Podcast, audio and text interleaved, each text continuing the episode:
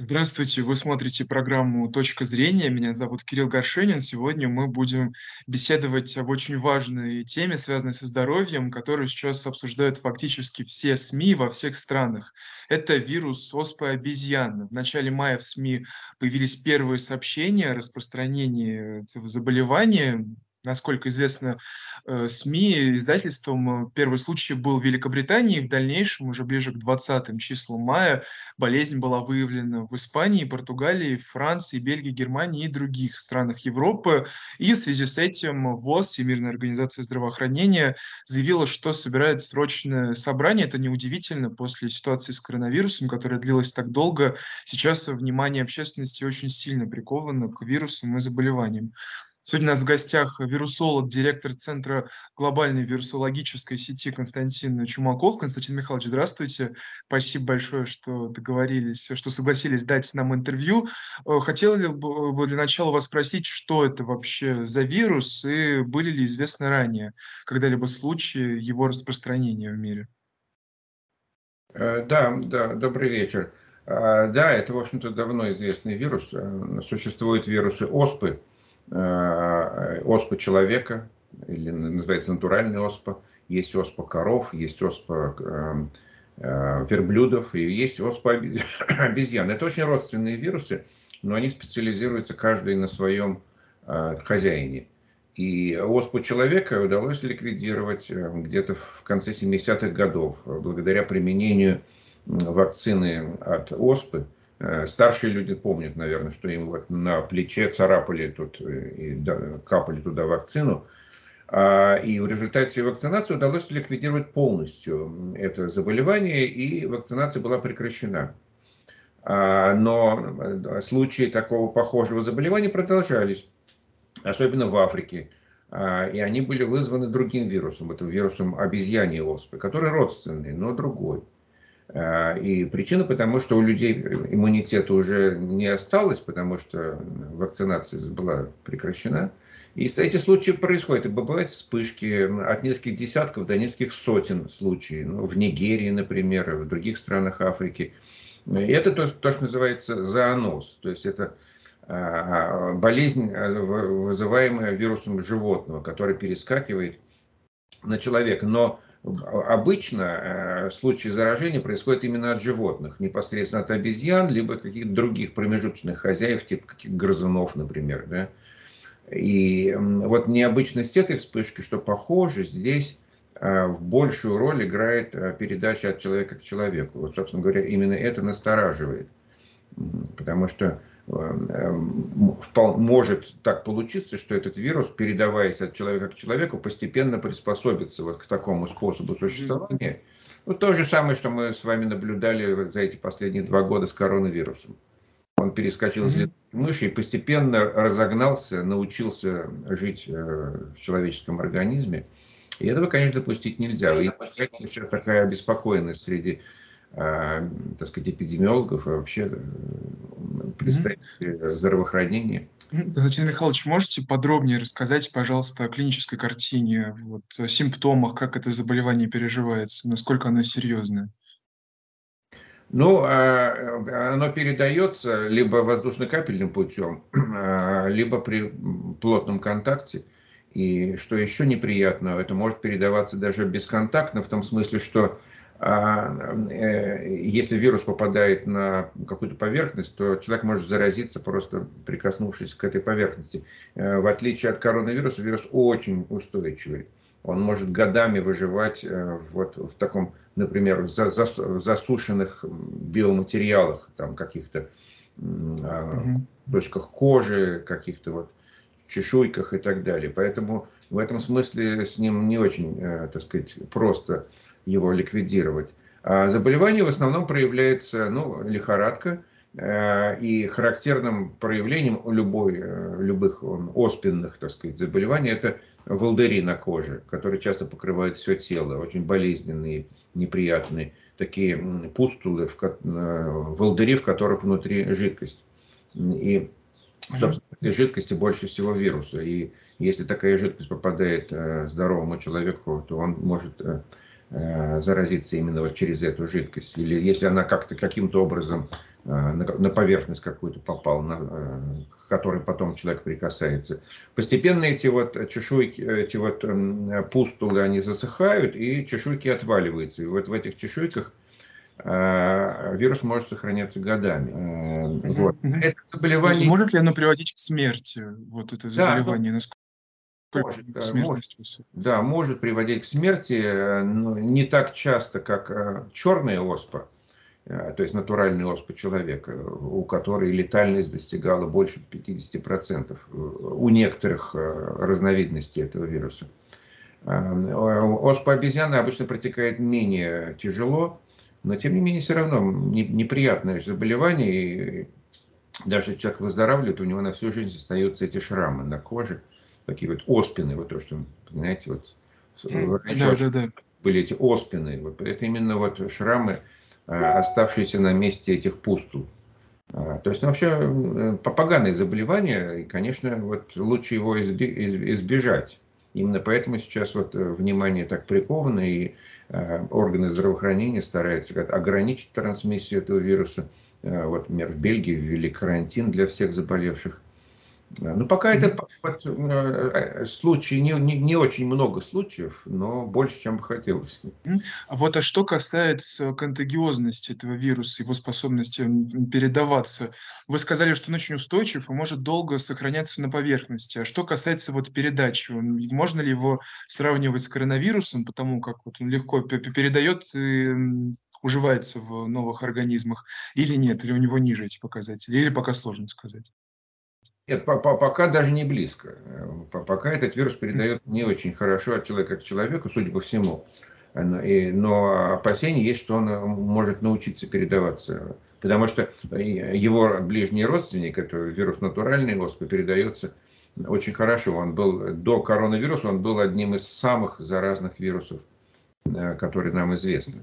То есть, как бы буквально, так сказать, э, один человек мог заразить э, больше десяти.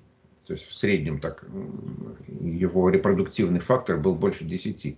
А у, у оспы обезьян, она, э, ну, по крайней мере, по тем данным, которые были вот за последние 50 лет, она не очень хорошо передается от человека к человеку. Случаи очень редкие были. Но сейчас э, либо что-то изменилось в этом вирусе, либо это просто вот результат того, что вот, как есть такие подозрения, что э, эта вспышка началась на Канарских островах, где собралось больше, там, несколько десятков тысяч человек, которые праздновали вот это, то, что называется gay pride. Uh-huh аппарат. И на самом вот деле... как раз, э, Константин Михайлович, как раз хочу на этом моменте остановиться. Сам ВОЗ, э, сама ВОЗ действительно сообщает, что значительную, если не большую часть заразившихся составляют э, гомосексуалы и бисексуалы. Это, когда речь о мужчинах. Вот почему так? Эксперты дают очень разные ответы. Кто-то не видит связи между полом, кто-то говорит, что это связано с трещинами или жидкостями. Вот как вы можете объяснить эту корреляцию?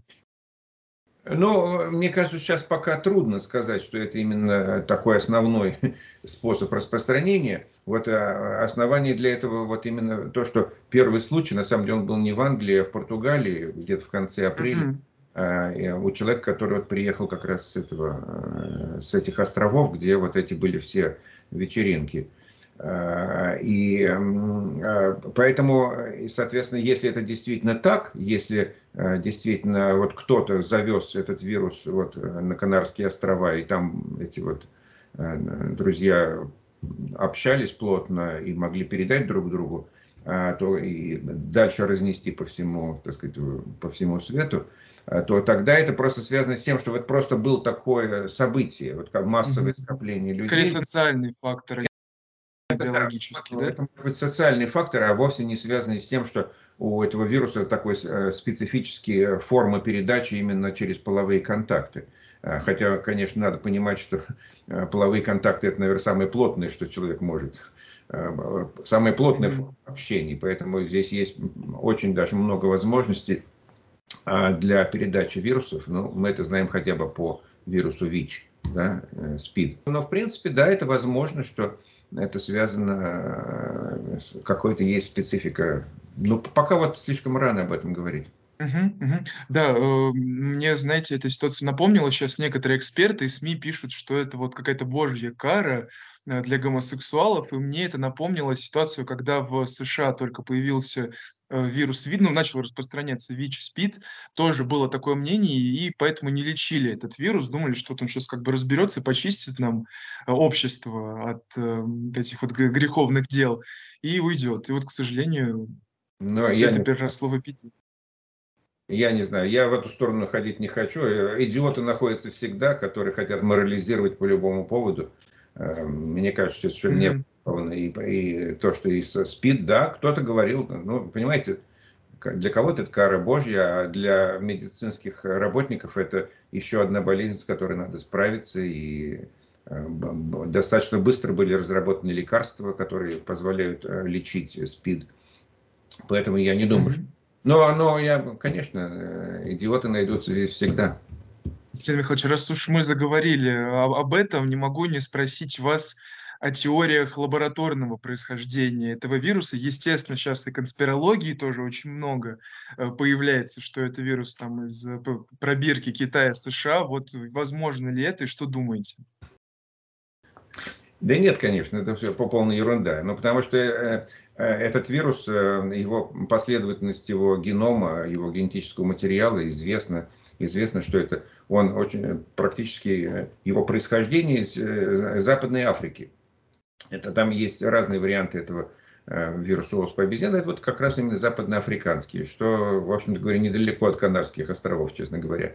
Поэтому нет ну, ровно никаких оснований для э, какой-то конспирологии. Потому что, ну, понимаете, если это можно объяснить природным э, явлением, зачем придумывать какие-то заговоры? И потом, э, честно говоря, это не самый лучший, э, не самый лучший вирус для того, чтобы его использовать. Если кому-то, допустим, захотелось устроить какой-то э, биотерроризм или что-то типа этого, есть гораздо больше, более подходящие кандидаты. Этот вирус, во-первых, он не очень заразный, а, во-вторых, против него есть вакцина. Ну что здесь тогда? Это? Ну, понимаете, конечно, не, не- исключить ничего нельзя, потому что и, в- и в этом месте тоже идиоты могут быть любые, которые вот используют, э, что попало. Но я не знаю, мне, мне кажется, даже не, не стоит это обсуждать. Мгм. А вот насчет вакцины как раз. Та вакцина, которая от натуральной оспы, она сто процентов защищает от этой обезьяни или нет? А, Но, понимаете, но сто процентов никогда не бывает, но, э, Мгм. Понятно, да. но, но в принципе э, э, известно, что иммунитет э, вот, э, и, э, против этих э, э, вирусов э, и человеческого, и коровьего, и верблюжьего, обезьяньего, а- они э, защищают друг против друга. Это ну, как бы можно считать, что иммунологически это один вирус. А, э, Антитела к одному или, ну вообще иммунитет к одному эффективно работает э, и против другого. И, кстати говоря, вот эта вакцина против натуральной оспы, это же вирус коровьей оспы. Эту вакцину предложил Эдвард Дженнер в конце 18 века. Он просто взял э, э, вот этот вот материал из этих пустул у корови, э, вызванный коровьей оспой, и стал прививать людей. Собственно говоря, э, вакцина от оспы это, это и есть коровья оспа. А, Поэтому они все, э, так сказать, защищают друг против друга. А, И очень, эффективность очень высокая и пожизненный иммунитет. Поэтому, в принципе, э, а- а вакцина сама по себе была не очень хорошей, но потому что она так вот была сделана странным образом, и она вызывала довольно много осложнений. По-моему, где-то 5% всех привитых давали очень серьезные э, осложнения, и вплоть до летальных исходов, потому что у людей, у которых, например, экземы, какие-то вот такие есть нарушения иммунитета, э, получалась такая генерализованная инфекция, которая, в общем-то говоря, очень неприятная. Поэтому эту вакцину, собственно говоря, и прекратили применять э, после того, как оспа была ликвидирована. А, Но вот в конце де- 90-х годов, в начале нулевых, э, было очень много разговоров и опасений биотерроризма. Если вы помните, тогда вот э, сибирская язва была применена, рассылались конверты там в Соединенных Штатах. И было очень повышенное внимание к этим вопросам. И тогда в Америке вот э, CDC, Центр по контролю за заболеваниями, он э, сделал контракт э, с одной э, биотехнологической компанией, чтобы разработать усовершенствованную вакцину. И они это сделали. Это уже такая современная вакцина, сделанная э, не на коровах, так сказать, а на культурах клеток э, и так далее, по всем правилам современной биотехнологии. И, и было изготовлено большое количество этой вакцины, положено в холодильник на всякий случай. Поэтому она существует, эта вакцина, и, наверное, если вот, не дай бог, придется прививать значительное количество населения, ее, наверное, можно масштабировать и сделать в достаточном количестве. А кроме того, ее, наверное, можно применять и для кольцевой вакцинации. Например, если вот э, какой-то образовался случай э, обезьяньей оспы и э, выявлен круг людей, которые проконтактировали с больным, но тогда их можно привить, потому что вакцина работает даже в тех случаях, если человек уже экспонирован, через несколько, вот, например, 3-4 дня после контакта, если дать вакцину, она помогает. Поэтому, в принципе, Во время инкубационного периода, то есть, да? Да, да, если вот в начале инкубационного периода человека привить этой вакцины, то она блокирует, э, так сказать, инфекцию. Э, поэтому, в принципе, вот как бы э, ситуация не такая драматичная, какая была в начале коронавирусной пандемии, когда вообще ничего не было известно про этот вирус и не было ни вакцины, mm-hmm. ничего. А тут, как мы много знаем про этот вирус, и я думаю, что стратегии защиты, наверное, существуют. Вот э, насчет вакцины тоже очень хочу уточнить. Мы тут все уже за эти последние несколько лет стали вирусологами и экспертами, поэтому у меня вот такой вопрос к вам родился. А, да. У нас же были вакцины от этого основного штамма уханьского, но при этом э, люди, вакцинированные вот этого штамма, все равно могли заразиться омикроном там э, и всем остальным. Вот не может ли быть такая же ситуация и в этом случае, или это просто неуместно сравнивать? А, нет, я думаю, что это невозможно. Ну, то есть, понимаете, невозможного нет на свете. Все возможно в природе, так сказать. А, но это просто а, по, всему, что мы знаем про этот вирус, это маловероятно, потому что это совсем разные вирусы. Вирус коронавирус – это вирус так называемый РНКовый. У него генетический материал сделан из рибонуклеиновой кислоты которая очень быстро меняется. Она, так сказать, генетически не очень стабильная, и там возникают мутации, и очень быстро э, происходит такое изменение свойств вируса. А вирус э, оспы, он, э, его генетический материал это, это ДНК, дезоксирибонуклеиновая кислота. Она гораздо более стабильна, и мутации возникают гораздо реже. Поэтому этот э, вирус эволюционирует не так быстро. И э, вот э, вакцина, которая была разработана 200 с лишним лет назад, до сих пор прекрасно работает. Вот вам лучшее доказательство того, что, э, так сказать, это, скорее всего, не, если это не произошло с черной оспой, это не произойдет и с этой оспой. И, эти вирусы, вот видите, они, так сказать, видимо, разошлись эволюционно многие тысячелетия назад, но до сих пор защищают друг от, против друга. Вот их иммунитет – так сказать, э, перекрестный э, вполне хорошо работает. Поэтому здесь у меня нет никаких опасений. Угу. Э, да, вот и в заключение хочу вам такой вопрос задать. Сейчас у нас, естественно, все россияне, когда видят эти распространяющиеся новости о каком-то новом вирусе, включается этот уже знакомый алгоритм э, паники. А можете ли вы дать какие-то рекомендации для россиян, вот что нужно сейчас делать? Нужно бежать прививаться или снова закупаться антисептиками, и там в, в, них, в них купаться и всю квартиру вымывать? Что сейчас нужно делать, чтобы себя обезопасить? Сидите тихо и не рыпайтесь, все нормально, ничего не будет. Тем более, что сейчас, как говорится, никто никуда не ездит, никто сюда этот вирус, обезьяны в России не прыгают э, по веткам, поэтому ничего не будет, все, э, все спокойно. Э, это новостной цикл, не о чем больше говорить, вот так сказать, говорят. То есть я не хочу сказать, что это ерунда, но это еще не, тот, не та тема, которой должно общество волноваться. Об этом должны волноваться ученые и органы здравоохранения и, э, так сказать, а для широкой публики забудьте про это вообще, тем более в России, понимаете, и на Канарских островах другое дело. А, а, мне кажется, ну, то есть, не... Э, То то есть всё-таки эта вероятность, э, новой пандемии, она в рамках статистической погрешности, а не какая-то реальная угроза, которая щас нависает. Нет, конечно, Ну, да. Но ес понимаете, э это возможно, но невероятно. Э, понимаете, надо опасаться того, что очень веро вероятных, а, а, вероятные, так сказать, э, опасности, надо, на них волноваться. А это, ну, понимаете, в мире всё что угодно возможно. Возможно, еще какой-то вирус будет. Почему обязательно? Ну что, какой-то другой. И обязательно будет. Не нет вопросов. Пандемия- это вещь, которая, так сказать, с нами была и будет навсегда. Никто с пандемией справиться нельзя, в принципе. Одно с одной справились, придет другая. Но сейчас вот возникла некая тревога. А помните, была Эбола? Ну, как люди волновались, Мгм. ну, где теперь эта Эбола? Э, и понимаете, а эти особенно зоонозные заболевания, они приходят и уходят. И мы толком не понимаем, почему. Ну, почему вот, например, э, была Эбола? Ну, вот что-то, один какой-то случай, потом передался и пошло. А, а так в норме, э, есть несколько Вирус случаев. "Зика" еще был, тоже А? всех очень волновал. Вирус "Зика" еще был. Помните "Зика" такой? был, да, "Зика" был. Да это, понимаете, это вот я говорю, что у меня хорошая профессия, мы без работы никогда не останемся. Вирус вот, э, вирусы с нами навсегда. Но но в данном случае, мне кажется, что это просто свидетельство такой, да, паузы в новостном цикле. Вот понимаете, вот не о чем больше говорить, и вот щас все говорят про эту обезьянью оспу.